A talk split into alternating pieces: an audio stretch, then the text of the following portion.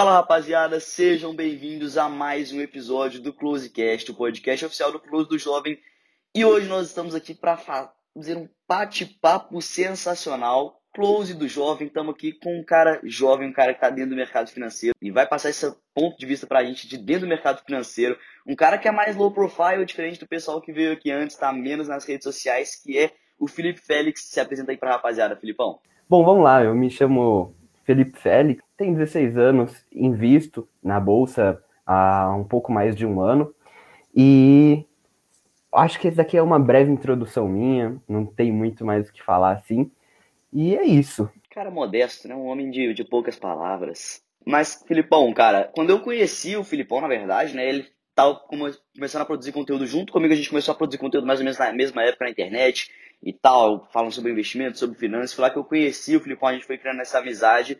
Mas hoje Felipe Félix não está muito presente nas redes sociais. Por que não, Felipe? Como é que foi essa, que, que foi essa mudança aí? O que, que você está fazendo hoje, cara? No, no começo do, do ano de 2020, comecei a produzir conteúdo sobre investimento, assim como o Bruno, é, visando agregar valor à vida dos jovens. E, pô, era sensacional, tava ali sempre presente no Instagram, etc. É, só que daí começou a surgir algumas oportunidades. Então, é, cheguei a ter contatos com pessoas grandes, sabe? E bateu uma oportunidade que eu não, não poderia deixar passar, né? Um, cara muito grande, que é o Thiago Reis, acredito que grande parte das pessoas que estão ouvindo esse podcast aqui conhecem ele. Ele deu a oportunidade de eu trabalhar junto com ele. É, pô, não tem como largar uma oportunidade dessa. E foi isso que eu fiz. Comecei a trabalhar com o Thiago. E a história foi bem engraçada, né, para eu ter entrado na Suno. É, bom, eu sempre fui muito é, esforçado, né, fazer dinheiro, etc., porque minha mãe nunca me deu nada de mão beijada. Eu até agradeço isso. É, então, tudo que eu queria, eu tinha que conquistar. É, então, por volta dos 11 anos, eu comecei a trabalhar como fotógrafo. É, eu tirava fotos é, de festas aqui do condomínio, da rua, etc para com, comprar minhas coisas. Tanto é que eu comprei, eu vendi minha bicicleta para comprar uma câmera, para depois comprar um celular. E foi isso que aconteceu. Consegui comprar meu celular, seis meses depois eu fui roubado. foi bizarro isso. E, de repente, o que acontece? Uma pandemia, ah, começa as aulas online, tive que comprar um celular de novo. E daí, eu já tinha uma grana guardada, mas eu precisava completar isso para comprar um celular. É, então eu comecei a estudar sobre investimento. Foi, foi um negócio muito bizarro, não era tanto dinheiro na época, mas estava mostrando lá. É, pode falar nome aqui, porque é um podcast gigantesco, pode. né? Beleza. é, tava lá no, no Mercado Pago e falou assim, rendendo 100% do CDI. Não era tanto dinheiro, mas o que, que é CDI, né? Então eu fui lá para o YouTube pesquisar sobre. E o YouTube mesmo começou a mostrar sugestões e etc. E chegou um momento que começou a falar sobre bolsa de valores. Aí sim eu me apaixonei, foi sensacional. E começou a abrir minha mente. Eu falei, cara, eu tenho que compartilhar isso de alguma forma. Então eu criei um Instagram, antes era somente pessoas da minha escola, colegas de sala, etc. E começou a crescer, começou a vir adultos, coisas que eu não, não esperava, porque, pô, tem uma é, subjetividade muito grande, né? Ah, um moleque de 15, 14 anos falando de dinheiro, é meio estranho isso. E isso, pô, falou, pô, que maneiro, né? Eu tô agregando valor à vida das pessoas, enfim. E foi crescendo aos poucos, não cresci assim tanto quanto o Bruno. e chegou um momento que um, um cara do Instagram grande, ele repostou um, um conteúdo meu, e daí o Thiago Reis, que é amigo dele, é, começou a me seguir, conversar um pouco mais comigo, etc. E foi muito engraçado, porque antes de eu ter sido convidado para trabalhar na sua, eu estava trabalhando na XP. Então, eu trabalhei por cinco dias na XP, e depois desses cinco dias, o, o Thiago Reis é, me tirou de lá e me levou para Suno. E desde então, estou é, muito agradecido, sabe? Eu continuo agregando valor à vida das pessoas de uma forma muito indireta, então, provavelmente, você vê algum conteúdo meu, mas ali não tá com o meu rosto, enfim. É... Mas é isso, sabe? Sensacional, tá sendo uma escola. é, trabalhar lá na Suno, com pessoas grandes, e sempre, o meu foco, eu acho que um, do, um dos meus objetivos de vida é sempre agregar valor à vida das pessoas. Então, é isso que eu coloco como determinação de tudo, sabe? E aí tem uma coisa que você falou que eu achei legal, que muita gente fala também, até em relação ao Filipão, o Felipe Moleiro, o Kid, né? Que essa parada, tipo, ah, cara, você cresceu, você deu certo porque foi, foi sorte, né, velho? O cara lá te repostou o seu conteúdo, ou um vídeo seu estourou, e você chegou na pessoa e deu certo. Mas, velho, o que eles não veem é o tanto de vezes que você fez esse tipo de conteúdo, o tanto de vezes que você estudou, esforço que você colocou por trás disso. E aí, cara, de tanto fazer, de tanto acertar, de tanto fazer da melhor forma certa, uma hora chega na pessoa, né, velho? Uma hora dá certo. Então, essa sorte é a sorte de você estar tá trabalhando, de você estar tá se esforçando. E, pô, cara, quem te acompanha desde o começo sabe o tanto você, é esforçado, o tanto você se dedica pra caramba. Então, é realmente muito louco ver só essa recompensa desse trabalho incrível, mano. Com certeza. É... Pô, não tem coisa melhor. Cedo ou tarde, a recompensa vai chegar. Às vezes não vai ser como forma de dinheiro, porque eu, eu acredito que dinheiro vai ser a, consequ... a consequência de algo. Se você manda muito bem produzindo conteúdo, em algum momento você vai ganhar dinheiro. Se você manda bem nos investimentos, é óbvio que você vai ganhar dinheiro. E assim por diante. É, então, uma coisa que às vezes eu vejo, as pessoas começam a produzir conteúdo na internet, etc., é a falta de constância. Porque a gente, como criador de conteúdo, a gente sabe como que é ruim, né? Tipo, a gente não sabe como que é o, o algoritmo do Instagram direito, ele muda sempre o algoritmo do YouTube e tem umas horas que desanima. Mas se você não tiver constância, provavelmente não, você não vai chegar lá onde você quer, etc.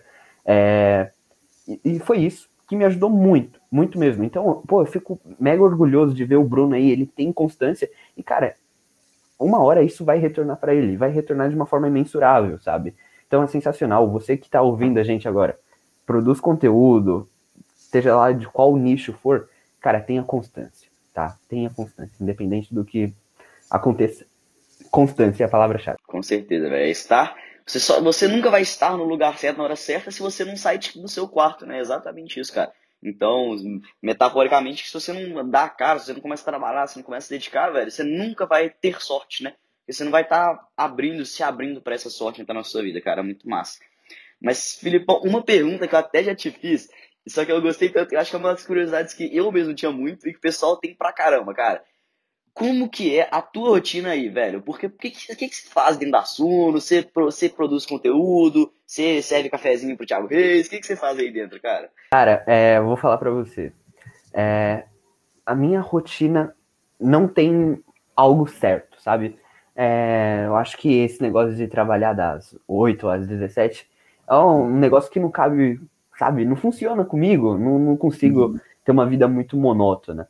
Então, é, quando eu vou lá na Suno, as coisas basicamente é leitura, é muita leitura, sabe? Conversar com pessoas, então, o pessoal lá de Research, da Asset, é, a gente conversa muito para ter essa troca de conhecimento. E hoje lá na Suno, eu tomo conta, é, tomo conta não, mas eu sou da parte ali de social, né? Social media.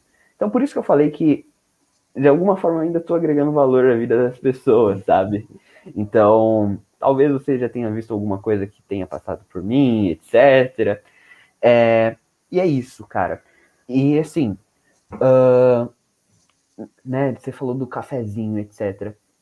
Cara, é, é muito maneiro porque assim, lá na Suno, né, uma startup, e a cultura dela é muito, hum, sabe, muito avançada eles não têm essa discriminação, por assim dizer, do menino de 16 anos, sabe? Ah, independente de quem for, eles são muito mente aberta. Então, pô, se tá tendo uma reunião e eu tenho uma opinião, eles deixam eu falar, assim como uma pessoa que talvez não seja da área também tem a opinião muito bem-vinda, sabe? Isso é muito maneiro. Então, é isso que eu faço lá na Suno hoje. Então, é Twitter, Instagram, um pouco de YouTube. LinkedIn também. Então, essas frentes que eu tô, tô hoje. E é isso, sabe? Não, não tem muito mais o que falar. É, parece que é fácil, mas não é. É muito além disso. Tipo, né, no, no chão da fábrica, assim por dizer. Mas é isso. Mano, isso é, mano, é responsabilidade também, né, velho? É, é muito legal ver, igual você falou, essa cultura, porque, pô, estão depositando uma coisa que ah, é Instagram, é Twitter, mas é a comunicação dos caras, né, velho? É muita resposta, é muito importante para eles. Muito legal essa parte da cultura realmente aplicada na prática, igual você falou. Cara, louco demais essa parte da Suno, muito maneiro, de verdade. Mas vamos falar agora de mercado financeiro, cara. Vamos falar de investimentos. É, agora até o olhinho dele já tá até brilhando ali. cara, hoje em dia, você já é um cara de muito conhecimento, você já está trabalhando nessa área, já tem tempo, já produziu conteúdo por muito tempo. Mas como é que foi na hora que você começou, cara? Você pegou para ver vídeo no YouTube, você já criou seu Instagram para compartilhar uh, algum tipo de conteúdo, você pegou livro para ler? Como é que foi nesse comecinho começar a estudar, cara? Porque tem muita gente que está começando agora e vê tipo, muita informação assim, bolsa, ação, ETF, BDR, não sabe o que, que é e se perde, mano. Como é que foi que você começou assim do zero a entrar nesse mundo, cara? Eu venho de uma família onde ninguém investe, né? Eu acho que assim na maior parte das casas do, dos brasileiros, né, a gente vivia num país onde a, a taxa Selic, né, estava a dois dígitos, então não tinha tanta despreocupação, você deixava lá seu dinheiro na poupança em quatro, seis anos, ele dobrava, e as coisas mudaram, né, a gente chegou a bater é, 2% no ano passado, as pessoas começaram a olhar coisas sobre investimentos. E eu fui nessa onda também, nessa leva. É, e como eu disse, né, tinha um dinheiro parado, estava rendendo 100% de serei, e eu fui lá para o YouTube. E essa parte de renda fixa, eu vou ser bem sincero, não curti muito. Então eu comecei a ver sobre ações, tá? É, só que aí eu tomei gosto pela coisa. Eu acho que quando você coloca é, o amor frente de tudo, as coisas mudam. Então eu comecei a acompanhar perfis no, no Instagram, e trazer todo esse conteúdo ao meu redor, sabe? Muito perto do meu dia a dia, etc. É, então, o que me ajudou mesmo foi o YouTube. Eu acho que eu fui ler meu primeiro livro sobre investimento seis meses depois do que eu estava estudando. Foi o livro é, Os Segredos da Mente Milionária, que provavelmente grande parte das pessoas conhecem aqui, enfim. Eu nem terminei de ler o livro. o livro é desse tamanho, eu nem terminei de ler. É, mas foi isso. Eu acho que. É, assim, eu não gosto muito de algo monótono, sabe? Eu não consigo ter isso. Então, eu estudei de uma forma muito confusa. Foi tipo um quebra-cabeça, sabe? Foi uhum. as peças tudo separado depois eu juntei tudo. Mas aí, para você que estão começando, cara, eu acho que a melhor dica que eu posso dar é acompanhar o perfil do Bruno. Sabe, uma excelente didática, enfim. E ele tem um bom storytelling. Se você pegar os vídeos mais antigos do canal dele, vocês com certeza vão ver que o nível é, vai crescendo de acordo com o conhecimento, enfim. É, eu acho que é a melhor coisa. Acompanhei o Bruno. Pra não me aprofundar muito, é isso. Cara, e o pessoal, tem muita gente tem tipo um preconceito com essa com, com aprender na internet, né, e tal, fala, ou você compra curso, ou é livro, e é isso. Mas não, a internet que tá de graça, cara. O próprio uh, polêmico Elon Musk, ele fala isso muito, né, velho? Tipo, hoje em dia, conhecimento na internet, cara, apesar dele ser disperso, tem tudo que você pesquisar, você encontra. Tudo, tudo, tudo você encontra. Os filhos do Elon Musk, eles são. É, tem a educação baseada no Reddit e no YouTube. é, é, é, verdade. Tem tudo lá. É, você tem que saber usar a internet a seu favor. Uhum. Foi assim que foi, ó, pela internet eu consegui criar um dos maiores networks da minha vida, que foi pegando o número do próprio Thiago Reis. Sabe? É por lá, então começa a usar aí TikTok, Reels, uh, YouTube, tudo a seu favor. Que, pô, você tem o um mundo nas suas mãos com a internet, sério. É, quando a gente começa a ver sobre investimentos, a gente fala muito, tipo, ah, day trade, ah, longo prazo, ah, buy and hold, ah, swing trade e tal. Uh, quando que você acha que, mano, você definiu, pô, nossa, eu quero investir pro longo prazo? Quando foi essa, essa pegada que você teve? E, pô, como é que é hoje essa, essa sua estratégia? Você investe full longo prazo? Você tem um pensamento de curto prazo também? Como é que é? Eu acho que eu nunca tive esse pensamento de ganhar no curto prazo. Nunca foi muito minha praia, eu sou uma pessoa muito calma, então eu nunca me vi, por exemplo, num, naqueles filmes de Hollywood, onde tem. O cara tá com é, a plataforma da Bloomberg com seis telas na frente dele. Nunca gostei disso. Então, é, eu vi que isso daí não era para mim. Eu sou mais calmo, enfim. É, então, por causa de uma coisa minha, sabe? Não é nem por causa do dinheiro. Day trade sempre esteve fora é, do meu radar. Quando eu comecei a estudar, eu vi algumas pesquisas onde diziam que é, é difícil de ganhar no day trade, enfim. E aí mesmo que eu é, separei isso, sabe? Mas no começo eu investia com, como buy and hold, né? Comprar segurar. É, e atualmente eu invisto como Velo Investor, né? Que basicamente é o Velo Invest. O que, que é isso, né? Para quem, quem não sabe. É, Velo Investing, se a gente for traduzir, é investimento em valor, que se resume ao quê? Você ter uma margem de segurança, ou seja, comprar uma ação que esteja abaixo do seu valor intrínseco, então, ah, o valor correto de uma ação, entre aspas, é 10 reais, você compra por 5. Mas, desde que seja uma ação boa, que siga algumas características. Não adianta você comprar uma ação baixa, é, que, que esteja barata porque o seu amigo falou, enfim. É, e eu acho que isso faz muito sentido para mim. É uma coisa que eu gosto de ver. Pega aí a lista da Forbes. Cara, é, a, né, todo mundo ali tem equity e todo mundo investe. Mas uhum. agora pega o, o, os investidores mesmo. Sei lá. É, Munger, Buffett, Lilu. Os caras ou são careca ou tem cabelo branco. Então, para mim, faz muito sentido isso, sabe? Replicar é, isso que eles fazem, enfim, tem dado certo para mim, creio que para você também vem dando certo. E é, é para grande parte das pessoas que investem há um bom tempo, também eu acho que está dando certo. O Ibov está quase nas máximas, então provavelmente o pessoal está com, com patrimônio nas máximas também. Achei legal isso que você falou, porque investimentos, cara, o mercado financeiro assim, vai muito além do dinheiro, né, velho? É, eu acho que principalmente pra gente que começa já vendo isso como mais jovem, ou o pessoal que realmente tem um interesse maior, o mercado financeiro vai muito além disso, cara. Com o mercado financeiro você começa a entender coisas que se aplicam na sua vida diariamente. Te ajuda a entender política, economia em geral, te ajuda a fazer decisões melhores, cara, full time, tanto pensando em, no seu dinheiro, tanto pensando em relacionamento, enfim. É, para mim, uma coisa que me ajudou muito também foi aguçar minha curiosidade, cara. Me tornei uma pessoa muito mais curiosa, em buscar mais informação, conhecer novas coisas. E, de verdade, vai muito além de dinheiro hoje em dia para mim. E, pelo que eu entendi, vai muito além para você também, né? Você aplica, você é, agora também é seu trabalho, mas você trouxe características, cara, do mercado financeiro que você correlaciona com a sua pessoa, né? Então, pô, eu sou uma pessoa mais tranquila, cara. Eu nunca, nunca me veria fazendo day trade, fazendo essas, exatamente isso que a gente viu nos filmes de Hollywood e tudo mais. Então, o mercado financeiro vai, vai muito além de dinheiro. É você entender a si mesmo e ver como é que você vai aplicar isso com a sua grana, nas suas decisões. Então, cara, super massa isso. É, exatamente, não tem que discordar. Eu vou falar mesmo. Esses dias teve uma prova de geografia na escola e, pô, foi um negócio muito macro. E o investimento me ajudou, sabe? É sensacional. Você começa uhum. a, a ver o mundo de uma forma muito diferente. Você aí que precisa aprender inglês, cara, o mercado financeiro é uma baita porta de entrada.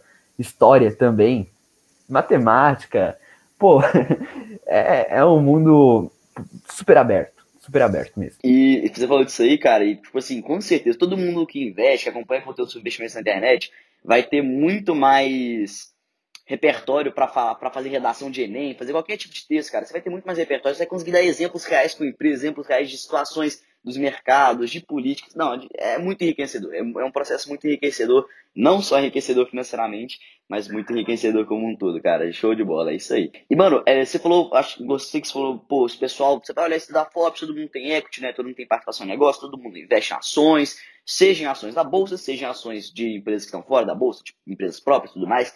É... Mas como é que tá você hoje, Filipão? Você investe em ações, você investe em fundos imobiliários, você investe em renda fixa, Onde você investe hoje em dia na sua carteira, assim, é, em vias gerais? Cara, você pegou num momento assim.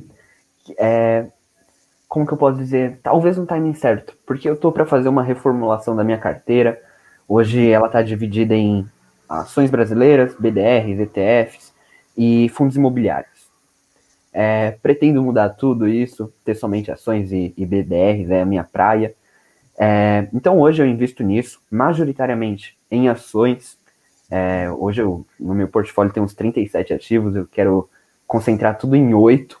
É, comecei a estudar o Value Investing mais a fundo, e daí eu conheci uma técnica que se chama Deep Value, né? Deep Value Investing, uhum. que é um Value Investing, como que eu posso dizer, um pouco mais, uh, sei lá, mais profundo exatamente. Então, é quando a ação basicamente, é, os seus ativos é, né, se forem liquidados, eles podem valer mais que o market cap, ou seja, o valor de mercado de uma empresa, enfim.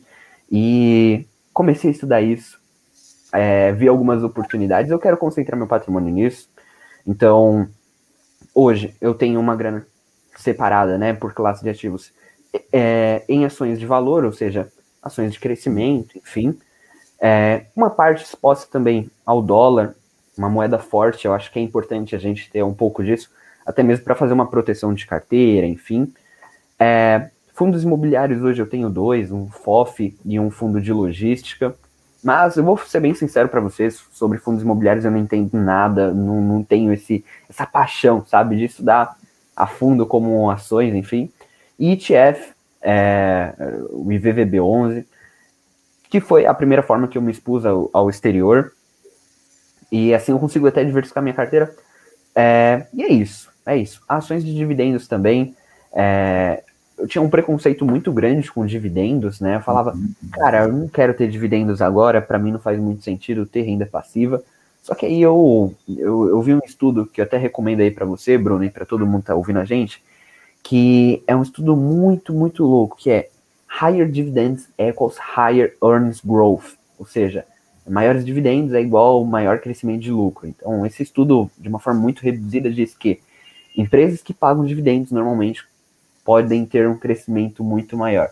Vou, vou passar o material para você, é sensacional. Isso abriu minha mente, sabe? Foi fantástico. Procurem aí no Google, que provavelmente vocês vão achar esse, esse material.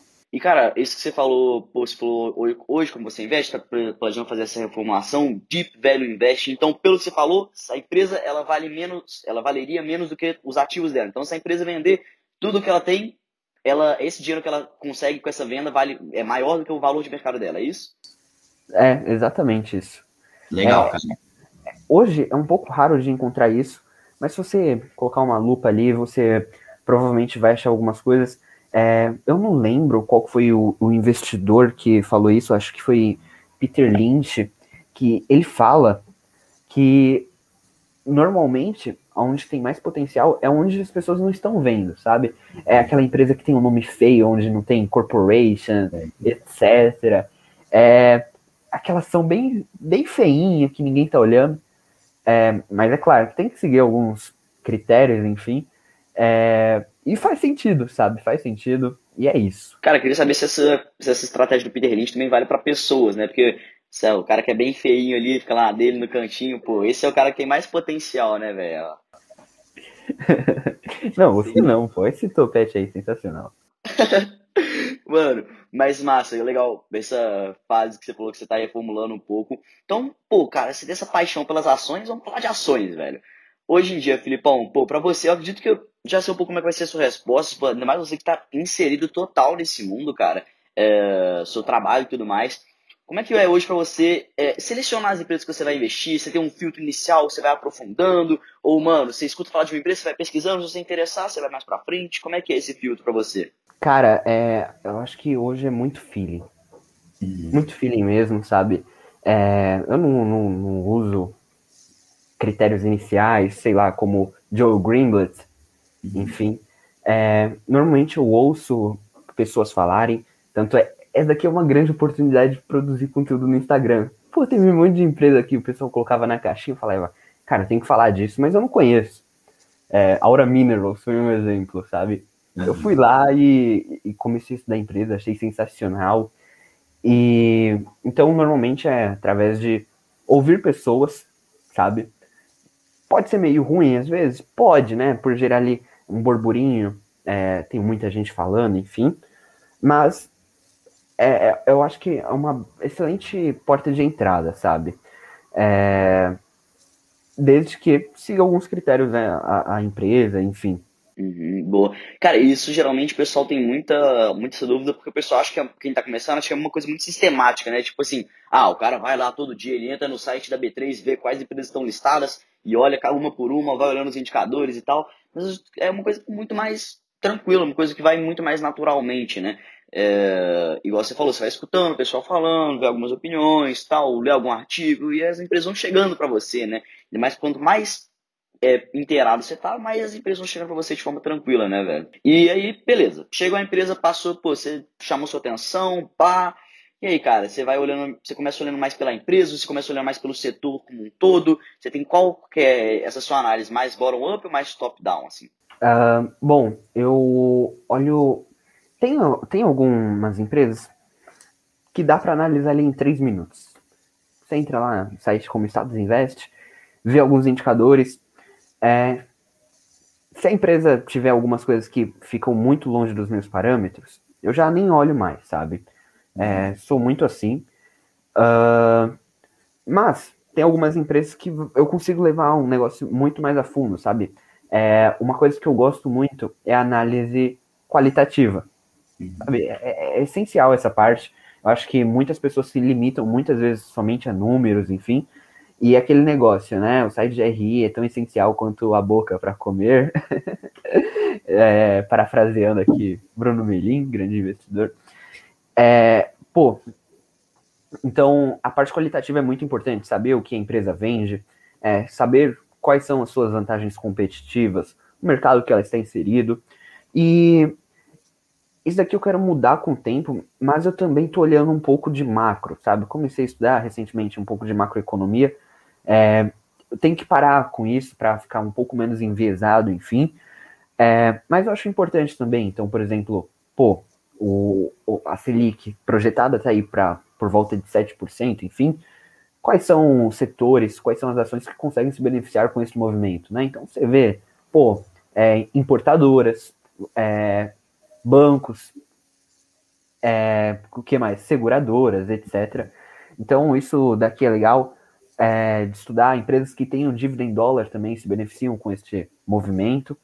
Então, é isso, sabe? Sei lá, se quiser que eu passe aí algumas coisas que eu olho, enfim.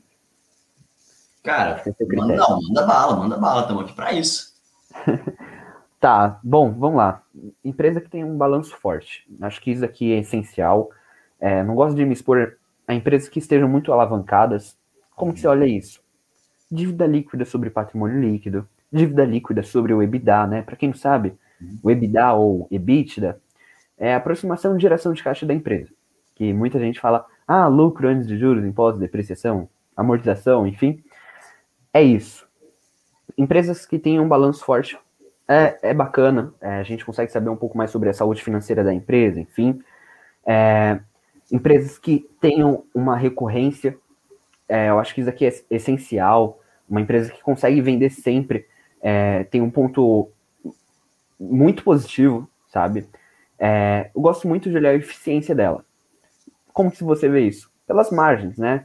É, se a empresa tem, umas, tem, tem margens elevadas, significa que ela está longe de operar no prejuízo. E no longo prazo, é o prejuízo que acaba matando uma empresa. É, e outra, né? Se uma empresa tem margens elevadas, significa que ou ela vende seus produtos mais caros, se ela está vendendo é porque os seus produtos são bons, por exemplo, a Apple faz isso, ou B, é, a empresa tem um custo muito menor que as outras, ou seja, é uma vantagem competitiva gigantesca. E pode ter empresas que consigam fazer essas duas junções, ter um custo baixo e conseguir elevar o preço dos seus produtos, é, porque tem uma qualidade boa, etc. É, empresa rentável, acho que, pô, é super importante. No final do dia, é, isso daqui, cara, é de suma importância, não tem nem o que acrescentar aqui. E por último, o, tem que estar no valuation atrativo. É, eu acho que isso daqui é essencial. Até mesmo por, por aquela questão que eu falei mais cedo, né? A margem de segurança. Se a empresa está abaixo do seu valor intrínseco, né, muito abaixo, quer dizer que a gente pode ganhar muito dinheiro. Mas se ela estiver negociando muito próximo do seu valor correto, a gente tem um upside ou que é, vai ser muito limitado ou um upside. Então é isso. É, gosto também de olhar é, o que mais? Patentes que a empresa tem, marcas que ela tem por trás. Então, por exemplo, a Johnson, né? Johnson é uma baita empresa aí que tem marcas gigantescas por trás. Isso aqui é super bacana. Starbucks, né? Starbucks tem um negócio que se chama é, Mindshare. É, pô, o que, que é isso? Aqui no Brasil isso daqui não é tão comum, mas você, sei lá, por através de séries, enfim, você vê muito isso nos Estados Unidos. A pessoa vai sair para o trabalho de manhã para tomar um café, É, tem um cafezinho de rua, que obviamente é muito mais barato, mas a pessoa prefere ir no Starbucks, onde é mais caro, por causa da excelência e, e etc. Isso aqui é o mindshare, sabe? É, é, quando a pessoa não consegue mudar muito a mente dela, porque a empresa já fez um posicionamento gigantesco. É, acho que isso aqui é legal. Se eu não me engano, o, o Buffett segue muito isso. Então, por exemplo, vamos ver se isso funciona? Pô, Bruno, é, celular de luxo, o que, que vem na sua cabeça? Apple na hora. Refrigerante. Coca-Cola. Isso daqui é mindshare. Pode perguntar para qualquer pessoa, cara. É, sei lá, talvez 90% das pessoas vão falar isso, sabe? Uhum. É, cara, é isso. É, é isso que eu olho. Mas, mano, é muito louco isso que você falou, essa parte da análise qualitativa, porque o pessoal, novamente, né, indicadores, números, indicadores, números, Excel, planilha, e esquece que essa parte, é, para mim, também é uma das partes mais importantes, uma das partes mais definitivas na hora de fazer o investimento. Uh, principalmente na hora que você vai pô, pô, comparar empresas do mesmo setor, entender exatamente as vantagens competitivas, não adianta você ficar muito nos números, né? Nos números você pode identificar alguma coisa, mas para você compreender o que está por trás, aí você tem que ir um pouquinho além das planilhas. Então achei isso muito legal. E isso é uma das grandes, eu diria, uma das, uma das maiores partes dentro do velho investing, do investimento em valor, você encontrar o verdadeiro valor de uma empresa do longo prazo. Cara, o, o Buffett, ele tem um negócio que é o seguinte, é que o, o cara nunca mexeu muito em tecnologia. Eu acho que o primeiro celular que ele comprou foi um iPhone, foi ano passado. É, o, o Manger falou que nunca viu ele abrir no Excel planilha para fazer DCF, essas coisas. E a resposta de Buffett é muito simples. Buffett fala: se eu tiver que abrir o computador para fazer esse tipo de cálculo, eu não, não entendo sobre a empresa. Se não está dentro do meu círculo de competência, é, eu tô fora. Tanto é que ele fala que investe somente no que ele realmente conhece. Uhum. É, então acho muito importante. Tem um pessoal aí que começa fala assim, não, eu tenho que entender valuation, etc. Pô, valuation é legal? É legal, com certeza. Você aprende muitas coisas. É, mas tem essa outra coisa também, sabe? É, pô, eu tô citando muito, muitas pessoas, né? E foi, quer ver? Putz, eu não lembro. Eu acho que foi o Manger que falou. É, me corrija se eu estiver errado. Que é o, o ganho não vem da compra ou da venda, e sim da espera. Isso uhum. realmente é, é, verdade, sabe? É, isso aqui também fala muito sobre o value investing. Boa, mano. Eu gostei de, de você ter falado muito dessa análise qualitativa, que eu acho que tanto. E eu acho que a análise qualitativa, cara, ela é um pouco menos metodizada do que a análise numérica, do que a análise quantitativa, e ela demora um pouquinho mais para o investidor, pessoa que está começando na bolsa, pegar e engatar esse realmente, porque é mais um raciocínio, né? É mais raciocínio que você desenvolve, não tem muito jeito de falar, pô, faz isso, isso, isso, olha isso, isso, isso. Tem alguns pontos, pô, principais, alguns princípios fundamentais, mas é muito o jeito que você desenvolve, o jeito que você quer analisar. Então, essa parte que é mais raciocínio que você vai desenvolvendo, que a gente pode falar, cara, você desenvolver esse hábito de com exatamente com constância, que é a palavra-chave que a gente falou aqui no início também, uh, e construindo isso em você. É, pô, é exatamente isso. O que acontece, Bruno, é, é, o seguinte: não é errado você analisar número, de forma alguma. O problema é que, é, né, eu vejo muitas pessoas falando assim: ah, eu só invisto em empresas que pagam um yield superior a 6%, que estejam negociadas a uma relação preço-lucro menos de 15 vezes, que tenha sei lá o que, sei lá o que, sei lá o que. Só que não, não dá para fazer mais isso hoje. O mercado está muito diferente. É, e o que acontece? Empresas de diferentes setores, elas operam de diferentes formas. Isso é óbvio. É, então, o que acontece? Ele é, tenta muito, como que é, manter um padrão, sendo que não dá para deixar um padrão. É, é óbvio que uma empresa que é, esteja no, num setor de, sei lá, proteína animal, vai ter uma operação totalmente diferente uma empresa de varejo. É, pô, não dá para comparar maçã com laranja, sabe? É, tá, ah, pessoa, ah, eu vou comparar com empresas do mesmo segmento. Beleza. Só que às vezes esse segmento não tem aquele aquilo que você disse, relação preço-lucro de menos 15 vezes. É, então, acho que se o investidor começar a abrir mais a mente, ele vai com certeza ver mais oportunidades. Então, por causa disso que eu estou saindo de 37 ativos da minha carteira hoje para concentrar em oito. Porque tá mudando essas coisas, sabe? Eu tô olhando muito mais a parte qualitativa, é, qualidade da gestão da empresa, que é muito importante, é, por causa disso, sabe? Antes eu era muito mente fechada, agora tá sendo open mind, né? É, e, pô, quando você começa a abrir sua mente, é, você consegue expandir um horizonte, sabe? E ver muito mais oportunidades, coisas que realmente fazem mais sentido, enfim. E outra coisa também que você tinha comentado, a questão tipo, de análise e conhecimento macro também, né? Uh, que você está tentando pôr. Eu acho que é importante, até um certo ponto, é muito importante ter um mínimo conhecimento macro, ser capaz de analisar algumas coisas e tudo mais. Mas exatamente o que você falou, eu acho que às vezes você pode se pegar uh, se prendendo demais a algum indicador ou alguma coisa que você escuta uh, em relação ao ambiente macro, em relação à política monetária, esse tipo de coisa, e se prender demais a isso e acabar influenciando totalmente na sua análise. Uh, influenciando negativamente, ou te é, ferrando na hora de analisar algumas empresas, analisar alguns setores. Então, acho que pô, o conhecimento é muito importante, você ter um mínimo de conhecimento você entender o que está acontecendo minimamente e tal. Mas, igual você falou, cara, é perigoso às vezes você se prender demais a isso. Assim como é perigoso você se prender demais a qualquer coisa, né? Mas o pessoal, quando começa a entender mais sobre, sobre cara, política monetária, sobre comércio, uh, comércio internacional, sobre política cambial tudo mais, começa a levar isso talvez muito a sério, de levar, pegar uma, levar a importância disso muito para cima, assim. Se você parar para pensar, né, se você tá olhando muito pro macro, pô, você nunca vai investir. Nunca. Ah, anos de eleições, é, ano de Wesley Day, impeachment lá em 2014, né? As eleições foram quando? 2018, 2017 teve Wesley Day, em 2016 eu não lembro o que teve.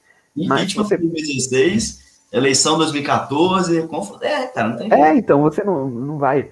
Pô, é, vai. Uh, a China. China tem um monte de empresas. Empresas até que boas. Mas se você começa a olhar o governo chinês, se você tiver mente fechada e é, for muito dentro da caixinha, provavelmente você não vai investir lá e você pode deixar uma oportunidade grande. Ah, é, momentos delicados tiveram lá é, no crash, né, 2008, 2009 nos Estados Unidos? Sim.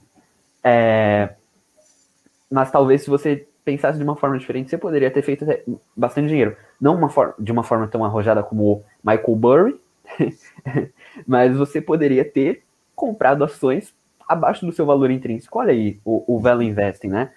Oh, não sei se tem muito tempo aqui, Bruno, mas eu quero contar aqui uma história do, do, do, do, do Buffett, que eu, que eu me amarro demais nesse cara.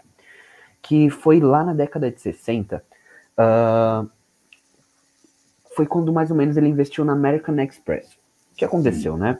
American Express, a, a principal linha de negócio dela era Traveler Check, ou seja, cheque para viagem. Era a principal linha de negócio dela. E como é que você consegue empréstimo?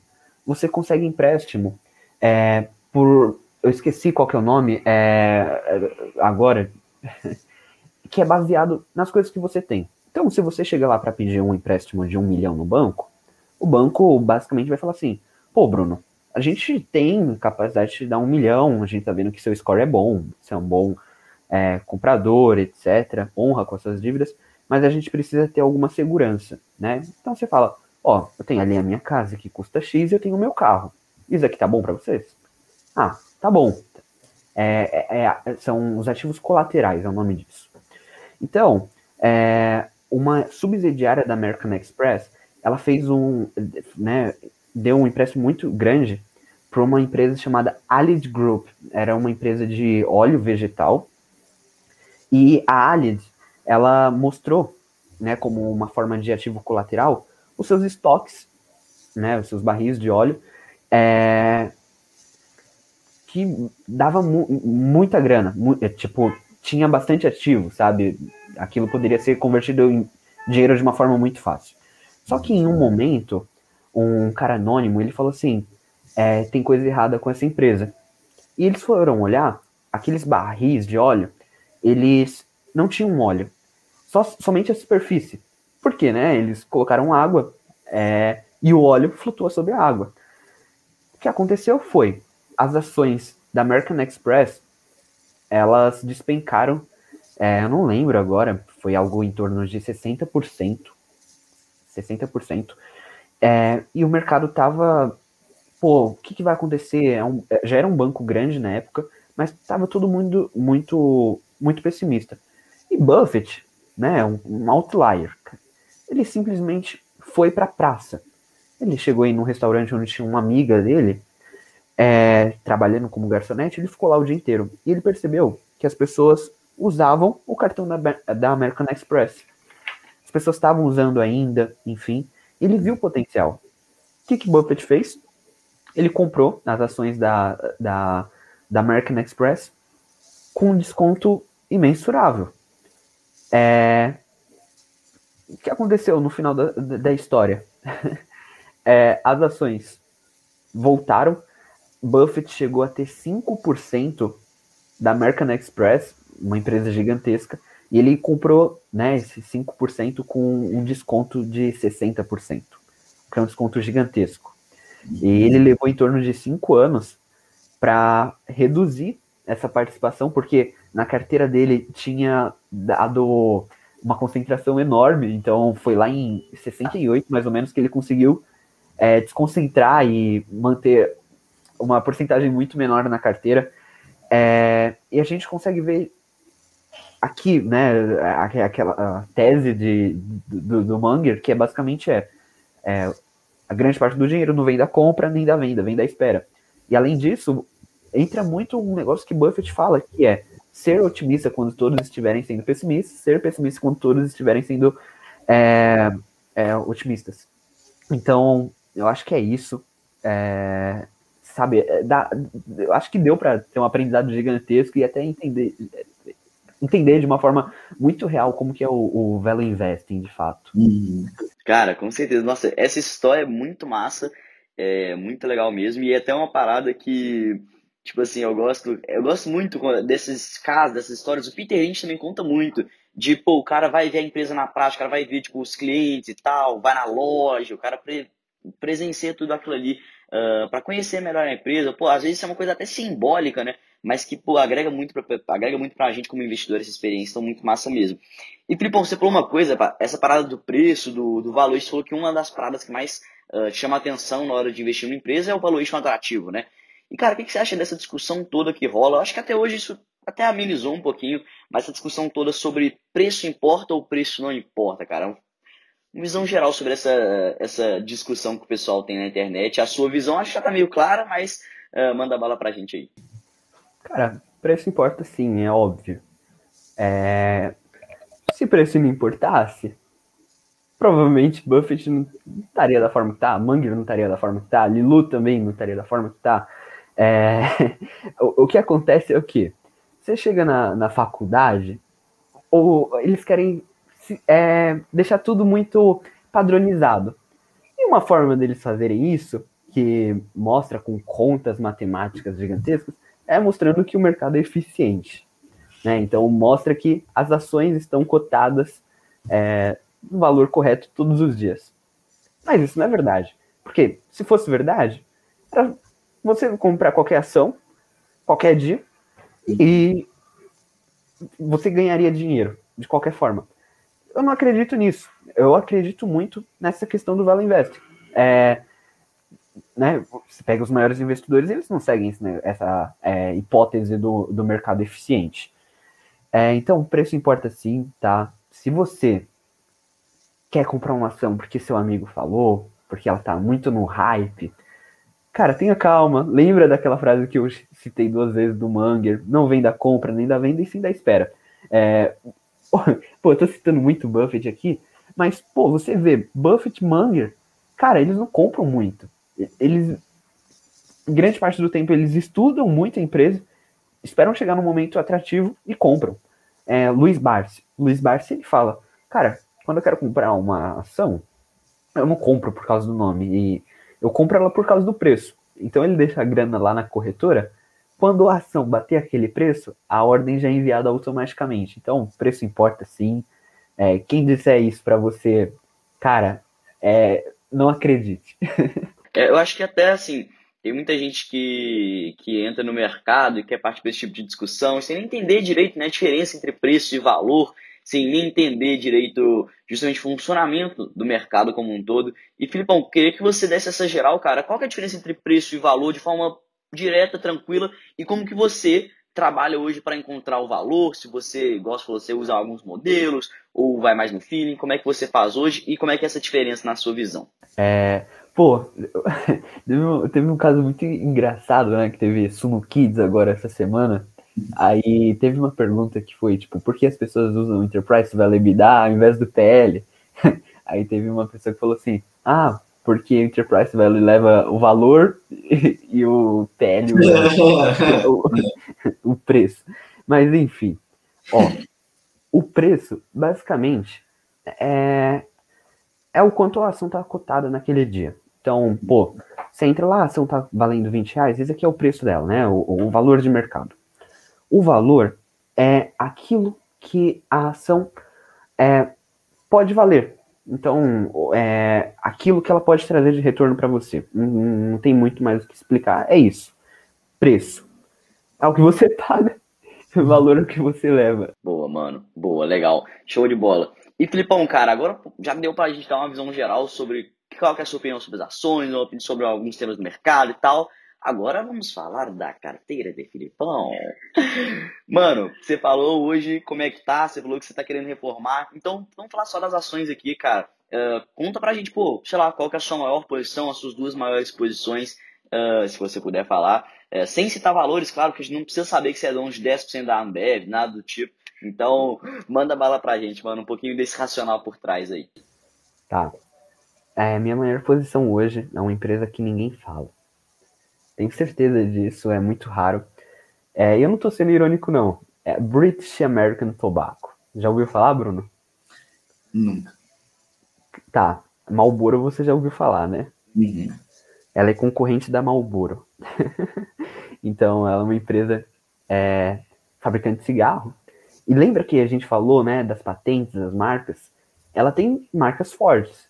Então, a, a Philips Morris, que é, que é dona da Marlboro, ela tem basicamente Marlboro. Mas a, a, a, British American Tobacco, ela tem algumas empresas interessantes, como é, algumas marcas interessantes, como a Dunhill, Kent, é, não sei se você conhece, Lux Strike, enfim. Não? Começa a observar agora. Começa a observar agora. É, quando for, sei lá, na padaria, enfim. Então é uma empresa que tem é, marcas fortes, tem recorrência de receita, então imagina assim, pô, todo dia as pessoas compram cigarro. Lembra que a gente falou disso? É, é uma empresa que tem uma vantagem competitiva, além disso, né, dessas marcas, por trazer é, margens superiores, ou seja, é, ela não eleva muito preço, porque se ela elevar muito preço, a pessoa basicamente vai correr para outra marca, mas ela consegue elevar as margens reduzindo os custos. É, aí fala assim, pô, Felipe, beleza, a empresa depende muito de um fator macro, né, que é o tabagismo. Se as pessoas deixam de fumar, é... o que acontece é que a empresa se dá mal. Tá, isso aí tá meio errado. Vamos lá, British, British, foca nessa parte. Europa. Você vai lá na Europa, cara, o, o nível que eles fumam é absurdo. Meu, é muito comum eles fumarem, sabe? É, eu tenho amigos que moram lá, enfim, tanto na Alemanha Portugal, é, Holanda, por toda parte, França, enfim. E, além disso, eles também é, estão entrando numa nova, no, novo segmento. Acho que foi em 2017 eles fizeram uma aquisição bastante relevante para a empresa, que são esses vaporizadores, né? Tipo vape, caneta, é, que mais? Enfim, que não, não, não, não é um como que é, não é através de combustão, assim como o cigarro tradicional. É, então acho que é uma empresa legal, tem uma diversificação de receita, então ela aqui no Brasil comprou a Souza Cruz, enfim. É, vale o estudo, tá? Não é recomendação nem nada. É, que mais que eu tenho? Eu tenho um Alibaba. Alibaba é uma baita de uma empresa. Muitas pessoas falam, ah, mercado chinês, né? né economia chinesa, a política chinesa. Beleza, tem essa questão, enfim, tem. Mas, cara, a China não vai ferrar a maior empresa que eles têm, sendo que a China tem, ela compete diretamente com os Estados Unidos. Não tem essa deles falar assim, vocês não vão mais atuar. Porque a, a, a Alibaba é uma grande é, aliada deles. Não, não, faz sentido isso, sabe? Não sei se você consegue enxergar a mesma coisa que eu, mas enfim. É, e outra, Alibaba lá é praticamente um monopólio, cara. Você chega lá, é, pô, o iFood. Eles têm serviço de iFood. É, tem o Uber deles, né? Que é o Didi, que é dono aqui do Brasil da 99 Táxis. É, tem agora uma parte que está crescendo, que hoje não faz uma parte, não, não tem uma parcela tão relevante na receita deles, que é a Alibaba Cloud, que é serviço em nuvem, computador em nuvem, etc. Que é muito legal. É, vale a pena também o estudo de Alibaba. Provavelmente vocês já ouviram falar muito mais dela do que da British American Tobacco, mas é uma empresa sensacional e eu estava vendo a Alibaba ela ganha com tanto com varejo quanto com atacado, tem exportação, sabe? Isso é muito importante ter, é, como se diz, é, uma diversificação geográfica por causa de moedas, enfim. E, cara, um, um estudo aqui, uma curiosidade é que as pessoas que moram lá na China, olha só, é, é, o site ele consegue mapear a demografia, etc. É, imagina assim, você mora num bairro chinês onde tem muitos cachorros. Então o que, que eles fazem? Eles é, têm um foco nas lojas de lá ou no próprio site com algo mais ligado a animal de estimação. Então é como se você entrasse no site inicial da Alibaba e, pô, você vê lá ração na sua, sabe, na sua home screen. É, você vê casinha de cachorro, vê essas coisas. Ah, é, tá num bairro onde demanda muito de peças grandes, ou seja, de. É, como se diz? Sei lá. Enfim, é, um lugar que talvez tenha uma alta demanda é, frente aos outros lugares. Então, eles focam em criar uma logística lá. Por quê? para entregar o produto mais rápido, sabe? Então, é, é, sensacional Alibaba, vale a pena o estudo. É, bom, lá fora é isso, British American Tobacco, Alibaba, tem outras empresas também. Estou é, estudando agora a Argentina, tá? Argentina, Argentina, é sensacional, cara. E é isso. Lá de fora é isso. Tem o VVB11 também, mas eu nem conto. E é isso. Cara, mas as duas através de BDR? É, é, é, através do BDR. Eu tinha um preconceito muito grande com o BDR. Uhum. Muito grande. É... Mas, cara, se for por BDR, eu, eu não consigo, né? Porque minha mãe ela já usa a conta dela, enfim, não, não, eu tenho um negócio comigo que é ser muito independente. Então eu não gosto muito de usar as coisas dos outros, enfim. Eu falei, cara, se não for agora, eu vou perder o time. É, então eu falei, pô, ou é BDR ou é ETF. Por, né, por ETF, eu já tinha o VVB11, eu vou ter uma parcela muito insignificante. É, então, BDR eu acho que é uma excelente alternativa. Se você tem esse preconceito com ele, comece a repensar, pô, você consegue ganhar com, primeiramente, a, a valorização da empresa. Então, se você comprar uma empresa boa, beleza, você ganha com a valorização dela e com essa diferença, né, do dólar frente ao real. É, então, repense aí você que não gosta de BDR, enfim. Cara, aqui no Brasil, é, vou te fazer uma pergunta agora mais uh, fugindo um pouco das ações em si, mas para quais setores que você está olhando mais aqui para investimento no Brasil? Qual o setor que você mais tem hoje? Qual que você está mais de olho? Uh, qual que está mais barato? Qual que você acha que está atraente agora nesse momento assim, cara? Aqui no Brasil, cara, é, é meio difícil de você ter uns setores muito diferenciados. Não tem como fugir muito disso. Você vai ver tech no Brasil, é um tech que não é tech. É, então, vai ser aquele clichê. É elétrica e setor bancário. É, aqui no Brasil é basicamente isso. Um pouquinho de logística, estou vendo aqui que empresa de logística valorizou bem, e um pouco também aqui de, é, de agro. É isso, é isso. Aqui no Brasil é isso. O Thiago Reis ele fala bastante, cara, também sobre sobre setor elétrico, pô, pode estar com alguns valores interessantes também para nós investidores.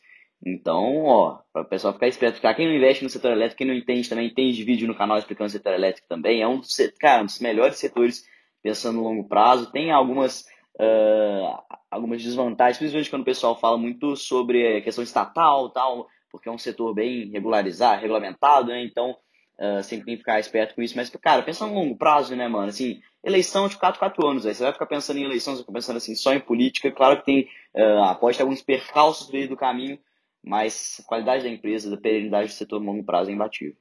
É, exatamente. Pensa assim, pô, a, a empresa tem contratos de 30 anos. Cara, 30 anos. É, por mais que tenha ali alguma coisa do governo no curto prazo, cara, é, é 30 anos, sabe? E é uma receita muito previsível. Tem, tem, tem uma questão bem interessante deste segmento em específico.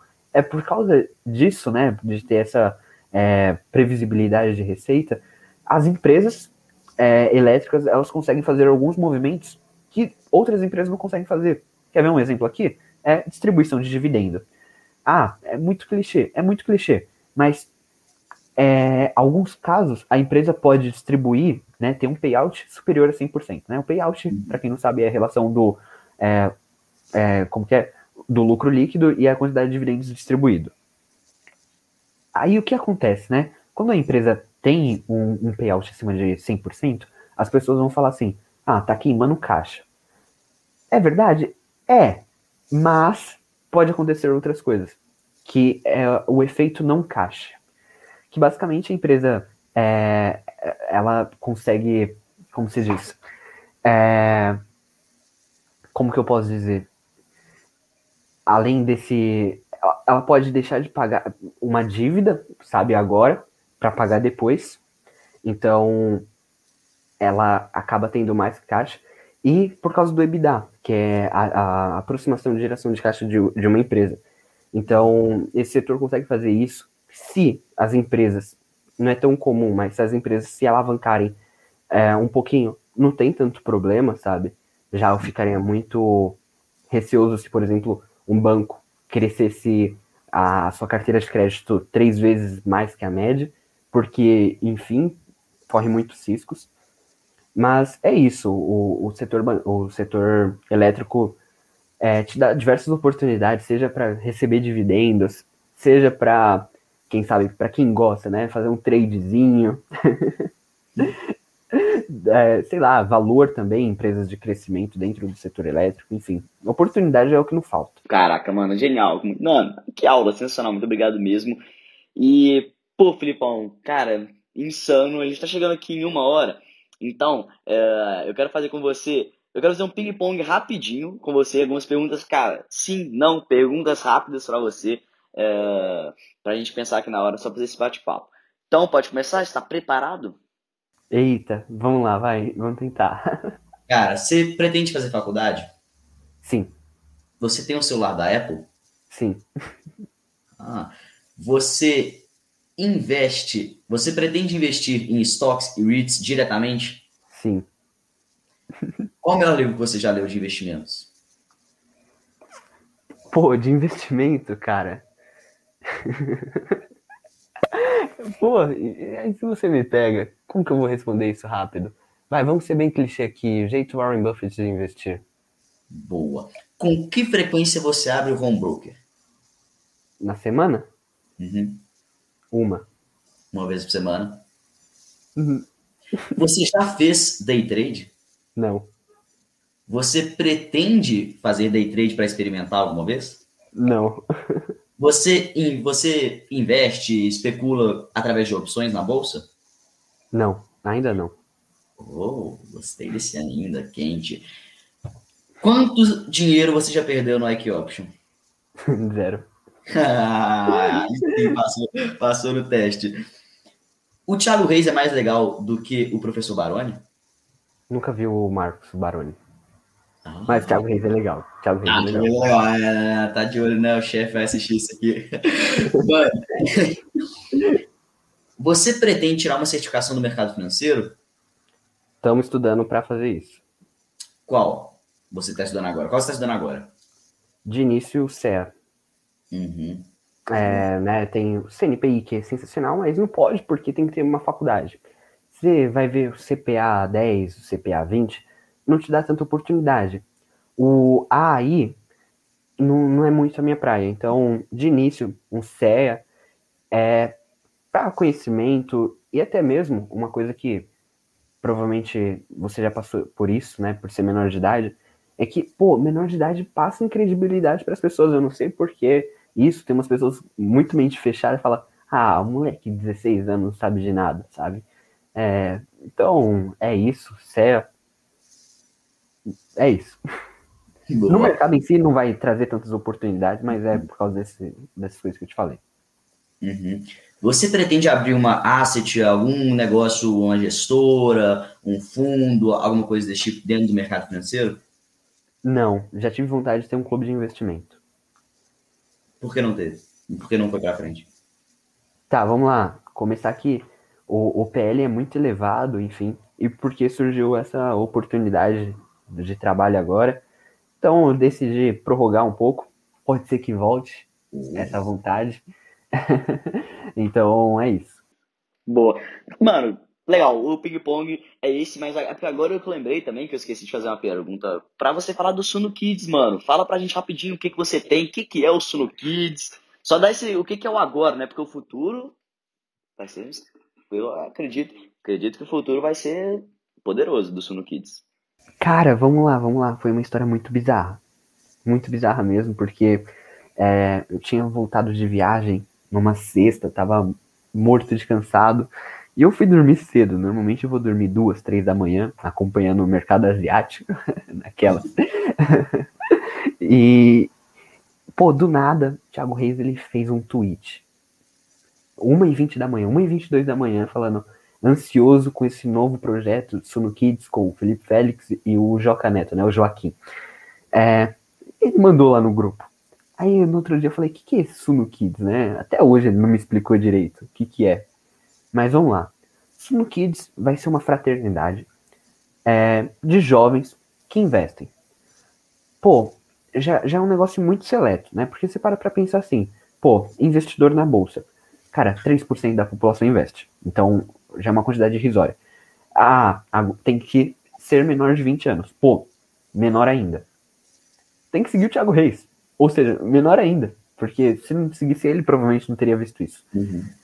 E tinha que ter mais outra barreira de entrada, que era fazer uma prova, né? Tinha 20 questões, era isso, Bruno? Era, né? Era, acho que era isso mesmo. Era 20 questões. É, e através de lá, a gente ia analisar, a gente analisou a, como que esses jovens, eles pensavam. É, então a gente levou muito em consideração essa questão de massa encefálica, sabe, por assim dizer. Hum.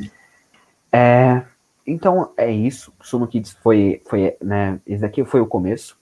Mas vamos lá agora mais a fundo. É um grupo no WhatsApp. Eu acho que hoje tem menos de 30 jovens lá dentro. Acho que por volta de 24, 25, enfim.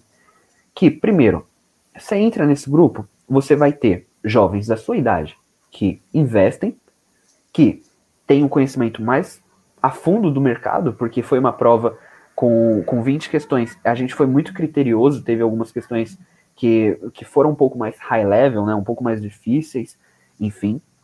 Lá nesse grupo tem o Thiago Reis, é, o cara manda mensagem lá de vez em quando, enfim. Então você já cria um networking, sabe? E a gente está com. Né, a gente quer integrar nesse grupo algumas coisas para trocar conhecimento entre uns aos outros, enfim. É, acho que tem potencial. É, pô, é uma forma da gente dar possibilidade aos jovens. Ah, como assim vai dar possibilidade aos jovens sendo que só 30 entraram? É, só 30 entraram? Beleza. Estamos é, dando potencial a eles, mas também aos que não passaram. Por quê? Porque vai haver outras provas. Então, sabendo disso, esse outro jovem vai estudar, é, com certeza isso vai crescer, enfim, então é, é, outra forma de agregar valor à vida dos outros. É, lá dentro desse grupo tem o próprio Bruno, então a gente está sabendo aqui que o Bruno foi um dos, uma das 30 pessoas que entraram. É, então o Bruno tem outras pessoas que produzem conteúdo e a gente tem certeza que essa sementinha que a gente está plantando nesse grupo de WhatsApp, com certeza vai ter bons retornos. Não retorno financeiro para a gente, mas retorno para a sociedade como um todo. É, então é isso, é agregar valor à vida das pessoas sempre. É, tem, tem até um case interessante que é, agora para as pessoas que empreendem, né? a gente falou aqui um pouco, sei lá, é, de pessoas que criam conteúdo para investidores, agora para empreendedores.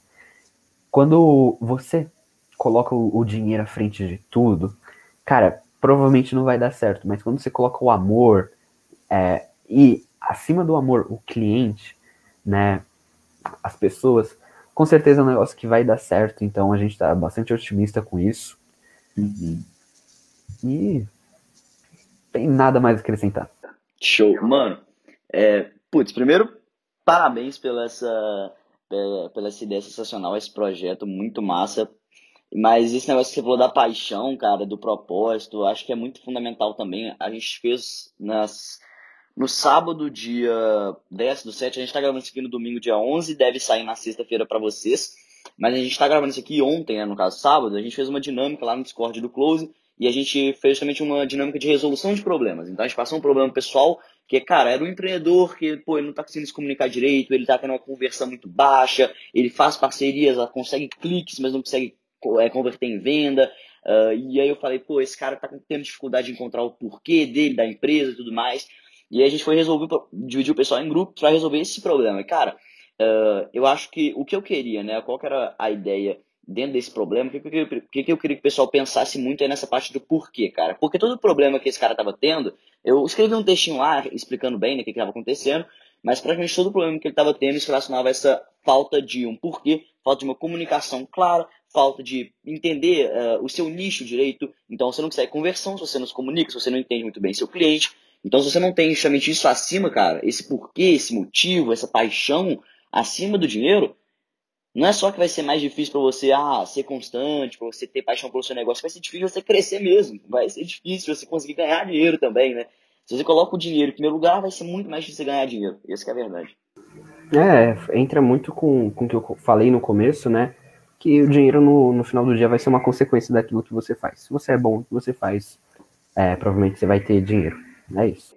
Exato. Cara, show de bola, mano. Vamos finalizando com esse insight. Muito obrigado, Filipão, por essa participação aqui. Cara, pô, não sei se você quer, mas se você quiser deixar aqui algum, uh, algum link, alguma coisa pro pessoal te encontrar nas redes sociais, seu Instagram, alguma coisa, você tá soltando uns conteúdos legais lá também. Então, se você quiser, ou só dar as palavras finais aí, fica à vontade, mano. Beleza. Ah, pessoal, eu tô, tô bastante low profile. É, quer sentir um pouquinho de mim? Segue lá, Thiago Reis, no, no Twitter, no Instagram, LinkedIn. Assina é, Suno. Assina Suno. ah, Suno, Suno Start tá com 60% de desconto. Excelente porta de entrada aí. Mas enfim, é, queria agradecer ao Bruno, queria agradecer todo mundo que tirou aí né, uma hora e quinze, uma hora e dez, é, ouvindo a gente, seja numa caminhada, lavando louça, arrumando a casa. É, eu espero de coração mesmo ter agregado valor à vida de vocês, é um dos propósitos da minha, da minha vida, agregar valor à vida das pessoas, levo isso daqui muito a sério. É, e é isso, espero é, bons investimentos a todos. É isso. Muito Show. obrigado, Bruno. Valeu, Filipão. Valeu, rapaziada. Não esqueçam de seguir o podcast aqui no Spotify e também de seguir o nosso Instagram, arroba Close do Jovem lá no Insta. É isso. Muito obrigado. Até o próximo episódio e falou!